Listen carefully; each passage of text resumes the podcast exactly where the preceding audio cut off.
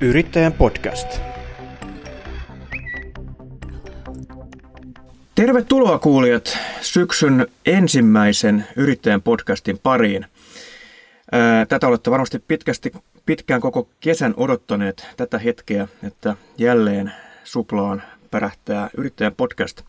Ja tässä olemme minä toimittaja Pauli Reinikainen ja tällä kertaa Suomen yrittäjien veroasiantuntija Tuula Gregori puhelimen päässä.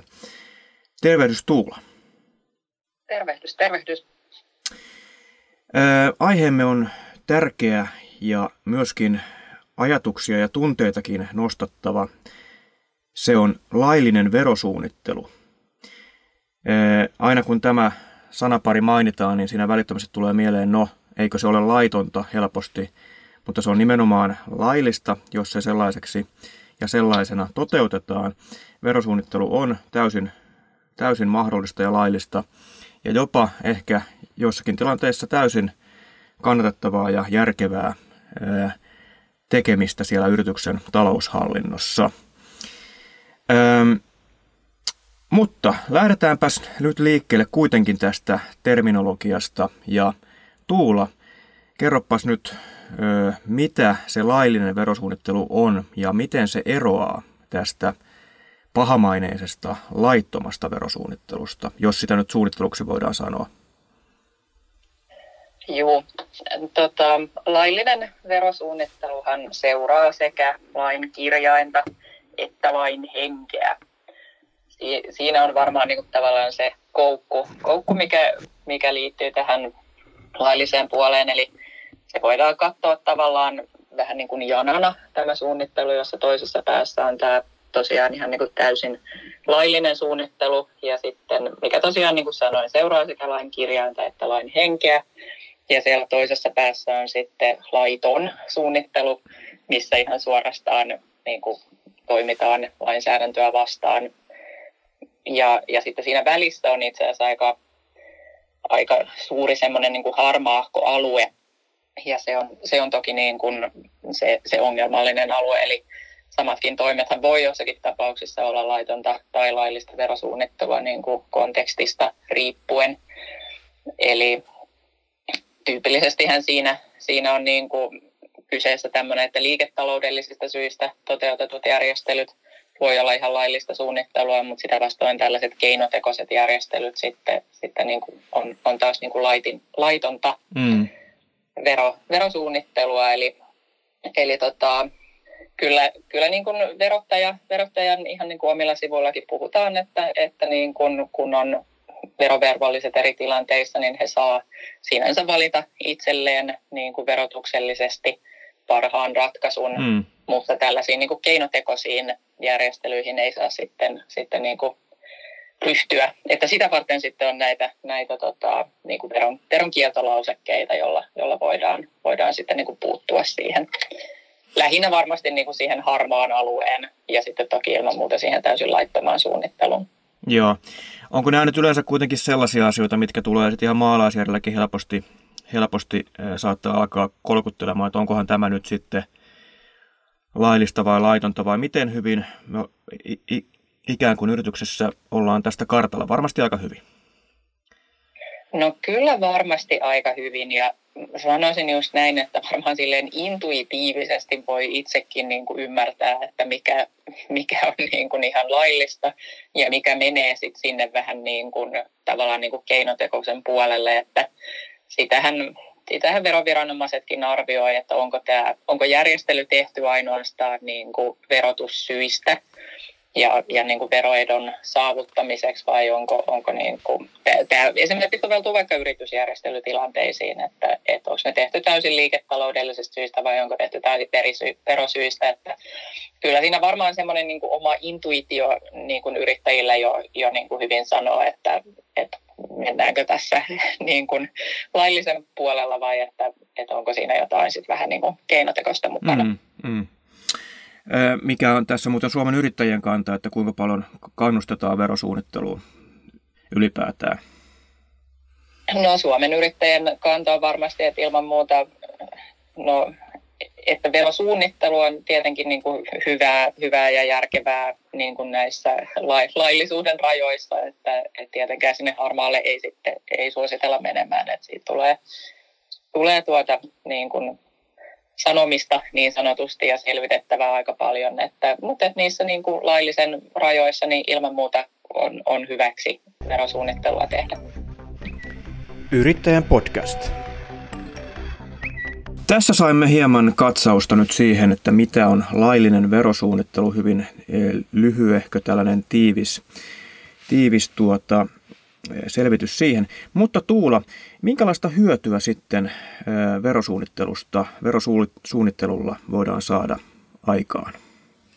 No sillä voidaan tietenkin niin kuin ehkä säästää, säästää ihan veroissa, veron maksussa – jonkun verran. Siihenhän se, se tavallaan niin kuin hyöty, hyöty pääsääntöisesti perustuu. Eli, eli mm. tavalla tai toisella järkeistetään, järkeistetään tota, sitä, sitä veron maksua niissä sallituissa rajoissa. Mm. Tarvitaanko tähän sitten jo pääsääntöisesti ulkopuolista veroasiantuntemusta vai onnistuuko esimerkiksi tällainen verosuunnittelu ihan yrittäjältä itseltään, jos ajatellaan, että on pieni yritys kyseessä tai jopa yrittäjä? No se riippuu tietenkin sitten, sitten siitä omasta, omasta tavallaan kiinnostuneisuuden asteesta tähän verotukseen liittyen, että, että nämä asiat ei sinänsä ole kovin vaikeita, että kyllä niitä yrittäjät itsekin ilman muuta hyvin ymmärtää ja voi, voi verosuunnittelua tehdä. Mutta, mutta kyllä sitten myös, myös kirjanpitäjistä on varmasti paljon apua ja, ja etenkin jos on semmoinen oma tunne siitä, että, että mennäänköhän sinne harmaalle alueelle vai eiköhän mennä, niin kyllä sellaisessa tapauksessa sitten, sitten kannattaa myös niin kuin ulkopuolista apua, apua hankkia. Mutta että, että järjestelmä sinänsä niin kuin ei ole ei ole niin kuin mitenkään hirveän vaikea, että kyllä, kyllähän sitä niin kuin moni, moni yrittäjä varmasti tekee niin kuin joka vuosi omaa verosuunnittelua mm. itsekin. Lähdetäänpä sitten katsomaan, mitä se oikein tarkoittaa. Eli olemme tässä hieman laatineet teille hyvät kuulijat listaa, mitä kaikkea nyt voitte sitten tässä verotuksessa huomioida ja hyödyntää tätä laillista verosuunnittelua. Mitä Tuula sinulle tulee nyt ensimmäisenä mieleen, missä, missä mikä tota, hyvä ää, käytäntö listalla, listalla ensimmäisenä otetaan tässä esille? No, mä otin tällaisia, yritin ajatella vähän niin kuin eri, erilaisia esimerkkejä, mitkä saattaisi saattais eri tilanteisiin soveltua. Ja, ja yksi tietenkin tämmöinen niin kuin tapa, jolla, joka on verosuunnittelua, jolla voidaan verotettavaan tuloa vaikuttaa, on, on verotuksen poistot. Eli kirjanpidon poistothan on yleensä niin kuin seuraa sitä suunnitelmaa ja rullaa itsekseen, mutta sitten verotuksesta hän voidaan sitten tehdä niin kuin myös kirjanpidosta tavallaan poikkeavia poistoja. Ja yksi, yksi esimerkki nyt voi olla, olla tällainen, että jätetään niin kuin kirjanpidon poistot tekemättä. Eli, tai siis jätetään kirjanpidon poistot tekemättä verotuksessa, siis mm. mikä tarkoittaa, että saadaan niin kuin sitä verotettavaa tuloa pikkusen lisää. Mm. Ja tämmöinen voi olla niin kuin järkevää verosuunnittelua esimerkiksi sellaisessa tilanteissa, että siellä on vanhoja vahvistettuja tappioita, jotka on niin kuin vanhenemassa ja, ja joita ei saataisi niin kuin hyväksi käytettyä ilman, ilman tätä niin kuin verotettavan tulon nousua. Eli tällaisessa tilanteessa, jos jättää ne verotuksesta, verotuksen kuin poistot tekemättä, niin silloin tulos nousee pikkusen, silloin saadaan niitä vanhoja tappioita käytettyä sieltä hyväkseen. Ja silloin nämä niin kuin verotuksessa tekemättä jätetyt poistot, nehän jää niin sanotusti hyllylle. Ja ne voisit käyttää niin kuin sitä verotettavaa tuloa pienentämään sitten niinä myöhempinä vuosina, kun näitä tappioita ei enää sitten niin kuin ole käytettävissä. Eli, eli esimerkiksi tämmöinen, siis nämä poistothan on niin kuin tyypillisesti ajallinen niin kuin, tai tämmöinen niin kuin aikaan sidottu niin kuin suunnittelukeino, mutta voi jossakin tilanteessa olla ihan, ihan tota, niin kuin käyttökelpoinen ja, ja ilman muuta siis ihan laillinen, että siinä ei ole, ei ole niin kuin mitään semmoista, kunhan pysytään niissä niin kuin verotus, verotuksen poistojen niin kuin rajoissa. Niin esimerkiksi tällaista vois, voi tehdä. Koskeeko tämä nyt ihan kaiken kokoisia yrityksiä? tämä koskee ihan kaiken kokoisia yrityksiä, että jos vain yrityksellä siellä niin kuin poistopohjaa on, että senhän, senhän se toki niin kuin vaatii, että pitää olla jotain poistettavaa, mitä, mitä sitten niin kuin voi, voi niin kuin verotuksen osalta suunnitella, mutta sinänsä kaikki yritykset voi, voi poistojen, poistoihinsa vaikuttaa. Tässä tulee itselle mieleen varmasti monelle ihan pienyrittäjälle tämmöistä laillista verosuunnitteluahan on ihan, ihan esimerkiksi tämmöiset tyypilliset verotuksesta tehtävät vähennykset, mitkä saattaa monelta jäädä, jäädä jopa tekemättä, jos, jos tota veroilmoitus tehdään turhan hätäisesti, niin sieltä saattaa unohtua tai jäädä huomaamatta semmoisia ihan tyypillisiä vähennyksiä. Mitä tämmöisiä tyypillisiä vähennyksiä listaisit tai mitä tulee mieleen, mitä ihan, ihan pienyrittäjälläkin saattaa jäädä huomaamatta? No ehkä semmoisia tyypillisiä, mitkä saattaa jäädä tekemättä, voi liittyä vaikka niin kuin matkakuluihin, että ei, ei, niin kuin, ei tiedetä sitä, että saa, saa tota, sanotaan nyt vaikka maksaa päivärahoja ja kilometrikorvauksia siitä, että käydään asiakkaiden luona. Tämmöinen voi olla semmoinen, sanotaan aika tyypillinen, että, että ajatellaan, että se, se ei olisi liiketoiminnan kulua, mutta että se niin kuin useimmiten tai aika usein ne kuitenkin niin kuin esimerkiksi niitä autokuluja saisi siellä vähentää. Se voisi olla semmoinen, mikä koskee nyt hyvin montaa yrittäjää. Jos jatketaan näitä, että mitä, mitä muita nyt esimerkiksi voisi olla, niin mikä on aika hyvin tiedossakin, herättää välillä keskustelua, on, on sitten tämä osingon jakaminen. Ja tota, sehän, sehän niin kuin on, on ihan laillista tehdä niin kuin nettovarallisuusrajojen sisällä, eli, eli tota, näiden listaamattomien osakeyhtiöiden osaltahan se on niin kuin se 8 prosenttia sitä osakkeiden matemaattisesta arvosta, jonka voi niin kuin jakaa niin sanottuna pääomatulo-osinkona sinne 150 000 asti. Ja se on sitten niin kuin, no 25 prosenttisesti pääomatuloa ja 75 prosenttisesti sitten verotonta tuloa. Ja sitten yli sen jälkeen sitten niin kuin tämä käsittely tai tämä osingon verotus sitten vähän kiristyy. Eli siellä 150 tonnin jälkeen sitten jo 85 prosenttia on veronalaista pääomatuloa ja 15 verotonta. Ja sitten jos mennään taas sinne niin kuin sen 8 prosentin yli siellä matemaattisessa arvossa, niin sitten se menee niin kuin ansiotulo osingoksi. Eli tämän, tämähän on aika hyvin yleensä, yleensä myös niin kuin osakeyhtiöyrittäjällä kyllä tiedossa, mutta että asia, jota kannattaa ilman muuta seurata, että mikä, mikä se niin osakkeiden tavallaan toi matemaattinen arvo on. Mm. Ja sitten sen perusteella sitä, sitä sitten vähän katsoa, että minkä verran, minkä verran sieltä sitten niin kuin osinkoa kannattaisi jakaa ulos. Niin. Kuinka huolellisesti tämmöinen, tämmöinen osinkosuunnittelu pitää tehdä? Kuinka, et, tuota, se varmasti vaatii jo sitten hieman kirjanpitäjän apua. No kyllä se kannattaa huolellisesti niin kuin tehdä tietenkin, että, että saa, saa tavallaan niin kuin sen oikean matemaattisen arvon, arvon niin kuin laskettua sieltä.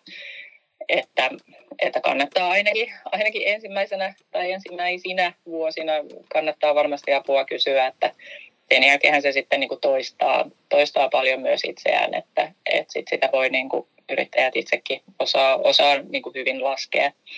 Mutta tota, kannattaa, kannattaa niin kuin ilman muuta huolellisesti suunnitella. Öö, onko tämmöinen osinko, osinko- ja verosuunnittelu sellainen tyypillinen öö, aihe, mikä tulee esimerkiksi Suomen yrittäjille neuvontaan öö, kysymyksenä? Vai minkälaisia kysymyksiä sinne tulee liittyen lailliseen verosuunnitteluun? No itse asiassa niin kuin yllättävän hyvin tämä osinkoverotus minusta osataan, että, että joskus tulee kysymyksiä kyllä, mutta että, että tavallaan ei, ei, niin kuin, ei ihan hirveän usein, että, että mä oletan, että, että tämä, siis ihan tällä perusteella oletan, että kuitenkin niin kuin sit yrittäjät osaa aika hyvin, hyvin tämän niin kuin itsekin. Että tota, varmaan sitten enemmän tällaisia kysymyksiä tulee esimerkiksi niin kuin tietynlaisiin just vähennyksiin, että saako, saako jotakin vähentää kirjanpidossa vai, tai verotuksesta vai, vai eikö saa. Ja tota, tämän, tämän tyyppisiä ja aika tyypillinen tietenkin, mitä, mitä esimerkiksi näihin vähennyksiin liittyen on, sit, on vähän nämä tämmöiset niin kuin rajatapaukset, missä on vaarana se, että, että voidaan katsoa yksityiskäytöksi. Eli se on, se on tässä verosuunnittelussakin muistettava, että, että jos joku kulu on niin kuin omaa, omaan yksityiseen kulutukseen, niin, niin silloin se ei, ei verotuksessa ole, ole sitten vähennyskelpoinen, että, että siellä nyt saattaa olla vaikka, vaikka tota, no jotain niin kuin mökkiä rakennetaan, mikä, mikä on sitten ihan täysin, täysin omaan käyttöön, niin, niin tällainen niin kuin yksi, yksityiseen käyttöön tehty mökki nyt esimerkiksi ei, ei ole sit liiketoiminnassa vähennyskelpoinen tai joku matkailuauto voi olla samantyyppinen ja, ja tällaisia, että, että se, se raja on aina hyvä muistaa, että jos se on omaan käyttöön, niin silloin, se on niin kuin, silloin sitä ei saa yritykseltä vähentää. Eli tässähän tullaan varmaan siihen kysymykseen, että, että yrittäjän kannattaa siis optimoida verotustaan tämän palkan ja osinkojen osalta.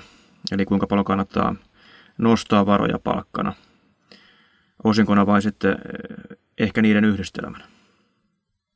No joo, sitä, sitä kannattaa tietenkin laskea jo, että nehän on hyvin erityyppisiä, siis sillä tavalla, että palkkaa voi nostaa niin kuin joka kuukausi tai miten usein käytännössä oikeastaan haluaa, ja siitä sitten verotkin maksetaan, niin kuin ainakin ennakon pidätys maksetaan siinä jo saman tein. Että osinko on, on sitten tämmöinen, että siihen täytyy tietenkin olla esimerkiksi niitä voittovaroja, että osinkoa saa jakaa ja, ja se niin kuin jaetaan aina sitten vaan sen edellisen vahvistetun tilinpäätöksen perusteella, että osinko on sillä tavalla niin kuin jäykempi, mutta, mutta on sitten niin kuin myös tämä, että, että sitä kannattaa sitten tosiaan vähän laskea, että, että mikä se verorasitus tulee olemaan, että tota, kyllähän osakeyhtiössä saattaa myös mennä se osinkoverotus niin kuin sinne niin kuin ansiotuloverotuksen puolelle, jos nämä osakkeiden matemaattinen arvo on matala, että, että sitä, sitä kannattaa laskea, mutta toki siihen, siihen on sitten just niin kuin muitakin tekijöitä monesti yrittäjällä, että mm. esimerkiksi sen suhteen, että miten usein sitä rahaa tarvitaan ja, ja tämän, tällaisia tekijöitä, mitkä sitten tietysti kannattaa miettiä myös siinä Aivan. yhteydessä. Verotus ei ole ainoa sitten tekijä. Ei tietenkään, ja aina tietysti ei voida kerryttää varallisuutta yhtiöön. Tilanteet on erilaisia. Just näin, joo, kyllä. Kyllä. Osinko verotuksesta eteenpäin? Eli mitäs muuta sinulla oli mielessä vielä, vielä tuota lailliseen verosuunnitteluun liittyen tällä tekemälläsi listalla?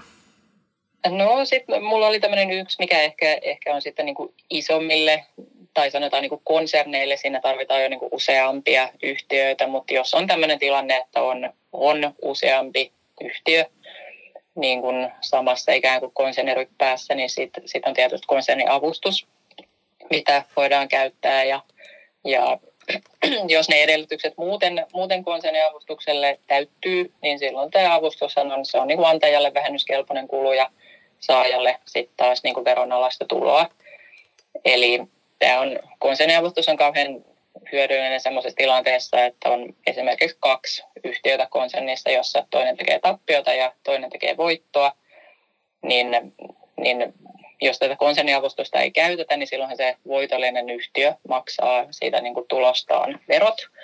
Ja sitten tappiolliselle yhtiölle sitten, sitten tota, vahvistetaan se tappio, jonka voi sitten niin tulevina vuosina toki käyttää verotettavaa tuloa vastaan, mutta sitten tällä konserniavustuksella mahdollistetaan se, että tämä voitollinen yhtiö voisi antaa konserniavustuksella osan siitä tulostaan sitten taas tälle tappiolliselle yhtiölle ja silloin voidaan niin tasata sitä niin kuin koko konsernin verorasitusta, että jos toinen on vaikka 20 tonnia voitollinen ja, ja toinen 20 tonnia tappiollinen ja, ja sitten tämä voitollinen antaa sen tuloksensa konserniavustuksella pois, niin, niin silloin ei jää voittoa eikä verotettavaa tuloa ja sit toisaalta siellä niin kuin toisessa tappiollisessa yhtiössä ei sitten vahvisteta sitä tappiota, jos se saadaan konserniavustuksella käytettyä.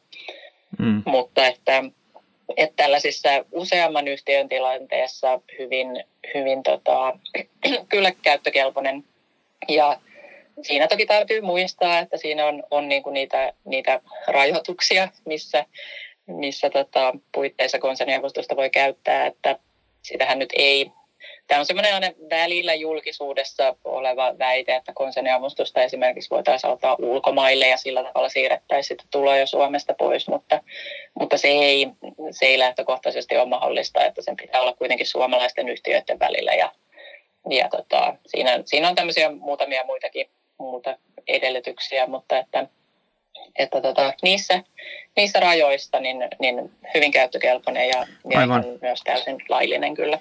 Ja nyt ilmeisesti sitten tämän vuoden alustahan tuli muutos, muutos joka mahdollisti tämän konserniavustuksen käytön laajentamisen. Eli kerrotko hieman siitä, se oli tämmöinen tulolähde ja on poistuminen? Joo, Joo, siis aikaisemminhan oli tulolähteitä, tai vieläkin on tulolähteitä sinänsä yhtä paljon, että on elinkeinotoiminnan tulolähde ja sitten henkilökohtaisen toiminnan tulolähde ja sitten vielä maatalouskin, mutta – mutta usealla yhtiöllä oli sekä elinkeinotoimintaa että tätä niin sanottua henkilökohtaisen toiminnan tai niin sanottua TVL-tulolähteen toimintaa. Ja tota, näiden sellaiset yhtiöt, jotka verotettiin tämän tuloverolain mukaan, ei saaneet niin kuin olla konserniavustuksessa osapuolina, että yhtiön piti toi, harjoittaa elinkeinotoimintaa ja nyt tämän on poistumisen myötä suurin osa osakeyhtiöistä, pois lukien niin kuin esimerkiksi asuntoyhtiöt ja keskinäiset kiinteistöyhtiöt, niin ne verotetaan aina niin kuin elinkeinoverolain mukaan. Ja silloin tavallaan kaikki, kaikki nämä elinkeinoverolain mukaan ää, niin kuin verotettavat yhtiöt voisit käyttää tätä konserniavustusta. Eli siinä, siinä se käyttöala tosiaan laajentui kyllä ihan jonkun verran mikä, mikä saattaa sitten hyvinkin helpottaa, tai tietenkin helpottaa jo tätä konserniavustuksen käyttöä ja, ja verosuunnittelua sitten tällaisissa tapauksissa, että, että on niin tämä tulolähde muutos tapahtunut. Yrittäjän podcast. Yksi asia, mikä tässä monia on viimeisen vuoden aikana mietityttänyt on, on se, että pitäisikö toiminimi muuttaa osakeyhtiöksi. Ja tähän nyt liittyy myöskin verosuunnitteluelementti. Moni toiminimiyrittäjä saattaa mietiskellä, että olisiko verotuksellisesti kannattavampaa muuttaa toiminimi osakeyhtiöksi. Mitä mieltä itse olet nyt tästä? Onko tähän olemassa joku, joku vedenpitävä laskukaava, että missä vaiheessa tämä muutos kannattaa kenties tehdä? Tehdä sitten ja mitä siitä voi hyötyä? Joo, no tätä kysytään. Tämä, tämä on semmoinen, joka tulee, tulee kyllä niin kuin puheluissa aina silloin tällöin esille ja siihen valitettavasti ei voi antaa mitään semmoista suoraa vedenpitävää laskukaavaa, milloin se aina, aina olisi kannattavampaa, että, että siihen tietenkin niin kuin liittyy, liittyy yrityksessä monet tekijät, jotka ei mitenkään liity niin kuin verotukseen, mm mutta että toki, toki siinä on niin kuin, mitä siinä voi lähteä niin kuin miettimään on, on sitten se, että, että mikä se veroaste kullakin toiminimellä itsellään on, mm. että sehän vaihtelee toiminimien kohdalla ihan siitä niin kuin verotettavan tulon määrästä riippuen, että paljon, paljonko sitä niin kuin veroa tai paljonko se veroastekin niin kuin sit on. Osakeyhtiöillä toki niin kuin veroaste on, on yhtiöllä itsellään aina se 20, mutta sitten ne varat täytyy vielä jakaa sieltä yhtiöstä ulos, jolloin ne verotetaan uudelleen. Eli jos sieltä maksetaan palkkaa, niin se on toki ihan normaalisti palkkaveroina sitten niin kuin tulee verotus siitä tai sitten osinkoverotus, jos ne esimerkiksi osinkoina otetaan ulos, että, että siinä on aina huomioitava, että se 20 prosenttia ei ole niin kuin se ainoa verorasite, joka osakeyhtiöitä koskee. Mutta, mutta joo, se, se on ehkä niin kuin valitettavasti enemmän näin, että siihen liittyy, tai ei nyt valitettavasti, mutta että siihen liittyy sit myös muita tekijöitä kuin tämä verotus, joita, joita tota, sitten tämän mahdollisen muutoksen yhteydessä sitten kannattaa tai tulee miettiä. Jossain olen nähnyt tällaisia rajoja, että 30 000 euroa vähän alle, niin voisi olla sellainen raja, missä kannattaisi sitten jo harkita sitä yhtiömuodon muuttamista. Ja tokihan tuleehan sitten osakeyhtiöstä myöskin kuluja jonkun verran enemmän kuin toiminimen pyörittämisestä, eikö näin? Joo, osakeyhtiö on pikkusen raskaampi, siis sillä tavalla hallinnollisesti, että siellä on toki niin kuin vähän enemmän vaatimuksia niin kuin tämän kirjanpidon ja tilinpäätösten suhteen esimerkiksi, että kyllä se niin kuin, ja, ja muun muassa just tätä varojen jaon suhteen, että millä tavalla niitä varoja saa osakeyhtiöstä jakaa, niin se, sehän on paljon rajatumpaa kuin, kuin toiminimien osalta, mistä niin kuin saa, saa yksityisottoina ottaa varoja melko vapaasti. Että tota, kyllä, kyllä se osakeyhtiö vähän, vähän raskaampi on, mutta siihen sitten niin kuin liittyy myös toki tällaisia, tällaisia niin kuin vastuuseen liittyviä asioita, että, että sit osakkeenomistajat on lähtökohtaisesti vain sillä sijoituksellaan esimerkiksi vastuussa, että se, se voi olla niin kuin verotusta suurempikin tekijä, että jos alkaa toiminta laajentumaan paljon, niin silloin usein halutaan myös sitä omaa vastuuta ehkä rajata, tai jos otetaan yhtiökumppaneita mukaan, niin silloin osakeyhtiö on niin kuin tällaisissa tilanteissa voi olla, voi olla sit parempi vaihtoehto. Mm, aivan, mutta tämä on kuitenkin herättänyt paljon, paljon kysymyksiä, varmasti tullut soittoja myöskin Suomen yrittäjien neuvontaa. Siitä tulee, joo, siitä tulee paljon soittoja ja ehkä tässä yhteydessä näiden soittojen perusteella niin voisi sanoa, että tämä on asia, joka kannattaa hyvin, hyvin niin kuin tarkasti suunnitella ja käyttää, käyttää kyllä apua, että, että siinä, siinä, siinä on niin kuin useampia kohtia, joissa voidaan mennä niin sanotusti vikaan, niin, niin tota, kannattaa, kannattaa apua käyttää, että se tulee yleensä halvemmaksi, että se tehdään niin kuin tämä muutos oikein heti, heti aluksi. Jos palataan tähän alkuun vielä hieman puhut tästä harmaasta alueesta, niin, niin onko nyt joitakin sellaisia harmaan alueen verosuunnittelukohtia, joista haluaisit kenties varoittaa tai muistuttaa, että – että so so, näin ei saa tehdä? No, ne liittyy kyllä, ähm, kyllä niin kuin usein just tällaisiin tapauksiin, missä ihan keinotekoisesti tehdään, tehdään jo, jotakin, joka niin kuin ei, ei niin kuin vastaa tavallaan nyt ihan sitä oikeaa asian luonnetta näitä on ehkä helpompi sanoa niin kuin isompien yritysten mm. osalta, että siellä, siellä, siellä nyt on esimerkiksi tämmöinen aika tyypillinen on se, että saatetaan niin kuin hankkia konsernin sisällä joko joku yhtiö tai, tai joitakin niin kuin assetteja ja tavallaan luodaan semmoista korkokulua keinotekoisesti. Se, se on semmoinen niin kuin isompia yhtiöitä koskeva hyvin harmaan alueen tämmöinen asia, joka usein, usein verotarkastuksissa jää kiinni. Pienempien osalta en osaa nyt antaa yhtään semmoista esimerkkiä, mikä, mikä nyt olisi jotenkin oikein mm. hyvä ja kuvaava tätä, tätä niin kuin harmaata aluetta koskien, mutta niin kuin aluksi puhuttiin, niin siinä se intuitio on aika hyvä, että jos jotain tehdään, niin kuin yrittäjä itsekin tietää, että tämä tehdään nyt ihan vain niin kuin veroedon saavuttamiseksi, niin silloin, silloin niin kuin toki kannattaa hälytyskellojen pikkusen soida, että onko, onko se sitten niinku verotuksellisesti hyväksyttävää vai ei.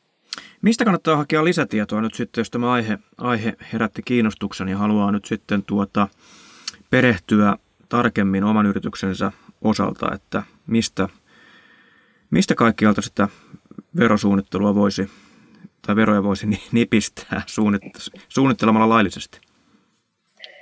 No toki se on siis varmaan ensimmäinen ja se lähin kontakti on yleensä niin kuin se oma kirjanpitäjä, että, että hekin usein tietää melko hyvin verotuksen ja, ja niin kuin siihen liittyvät näin, nämä sudenkuopat ja sitten toisaalta mahdollisuudet. Tietenkin tilintarkastajat on toiset, he, he tietää hyvin, että sieltä ne on niin semmoisia lähimpiä, tyypillisesti lähimpiä kontakteja tietenkin Suomen yrittäjille meille voi soittaa ja kysyä, jos on jotakin niin kuin epäselvää, niin, niin mekin voidaan yleisellä tasolla jäseniä ilman muuta auttaa. Ja, ja onhan sitten niin kuin paljon tämmöisiä ihan niin kuin veroneuvon antajia, yrityksiä, jotka tekee työkseen sit niin kuin tätä vero, vero, antaavat veroneuvontaa ja, ja tietenkin myös niin kuin sitten vero, verosuunnittelua tekevät näiden laillisuuden rajoissa.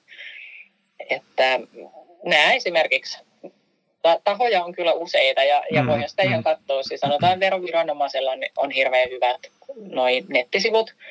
Siellä on myös veronkiertoon liittyen esimerkiksi paljon, paljon niin kuin ohjeistusta, että mikä, mikä voisi olla veronkiertoa ja mikä ei. Ja miten esimerkiksi tätä veronkiertopykälää sovelletaan. Että, että ihan niin kuin itsekin, itsekin niin kuin etsimältä löytää paljon, mutta toki ehkä siihen kannat, voi sanoa, että kannattaa pysyä esimerkiksi siellä niin kuin verottajan sivuilla, että, että netistä löytyy niin, kuin niin paljon kaikenlaista, joka ei, ei sitten ole ihan niin kuin vedenpitävää tavallaan siltä totuusarvoltaan, että, että kannattaa vähän katsoa. Että niin, tämä koskee varmaan muitakin elämän osa-alueita kuin, no kuin laillista verosuunnittelua. Kyllä. Mutta tässähän tullaan pitkälti siihen, että kun kirjanpito on, on niin kuin tehty hyvin huolellisesti ja, ja, ja asiantuntijan, pätevän asiantuntijan kanssa, niin tavallaan yritys välttyy siltä, että ei tulisi tämmöisiä yllättäviä pääsääntöisesti ikäviä veroseuraamuksia, koska ikäviä ne sitten ovat, kun ne tulevat yllättäen ja, ja niin kuin jälkikäteen. Näinhän se on. Se on, se on aina ikävää se jälkikäteen selvittely ja, ja sitten sieltä tulee niin kuin yleensä jonkunlainen veronkorotus ja, ja tota, sitten saattaa tulla näitä viivästysseuraamuksia niihin maksamattomiin veroihin liittyen, että kyllähän siinä toki helpommalla pääsee, jos, jos niin kuin jo tehdessään veroilmoitusta tehdessään niin tietää, että mitä siellä on ja että ne menee niin kuin lain mukaan niin kuin pitääkin. Yrittäjän podcast. Yksi asia tietysti, mikä tässä lopuksi kannattaa ehkä meidän huomioida, niin on tämä korona-aika. Ja varsinkin nyt tänä aikana varmasti niin verosuunnittelu on hyvin arvokasta ihan yrityksen kassapudjetin suunnittelunkin osalta monella yrityksellä on tiukkaa. Onko korona-aika nyt tuonut joitakin lisää mahdollisuuksia tällaiseen poikkeustilan verosuunnitteluun? No korona-aika on tuonut tämmöisiä poikkeusjärjestelyitä esimerkiksi siltä osin, että, että on ollut niin kuin mahdollista hakea maksujärjestelyä helpotetuin ehdoin Eli, eli tämmöisiä niin kuin verorästejä niin sanotusti, ne, niihin voi pyytää, pyytää tekemään maksusuunnitelman ja, ja sit sen on niin kuin saanut vähän helpotetuin ehdoin.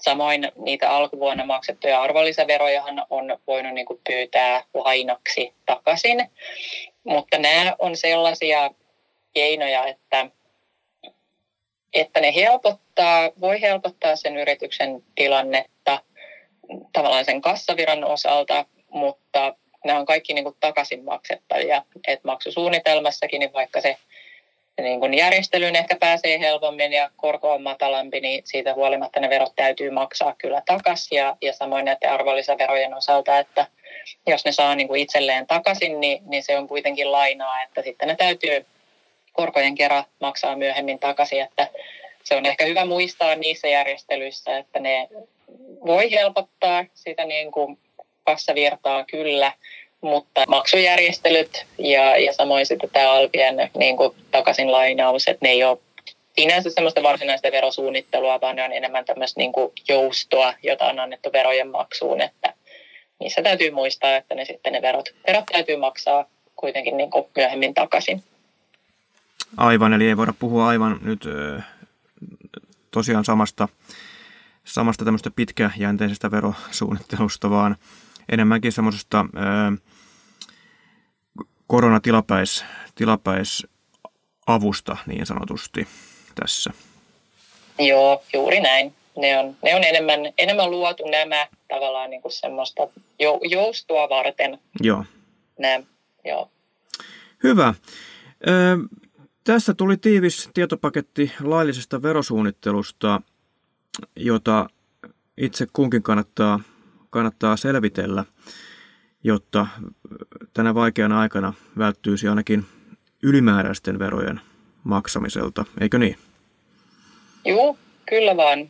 Kyllä kannattaa, kannattaa niin kaikki mahdollisuudet kannattaa niin käydä läpi, että mitä, mitä on, on laillisesti tehtävissä.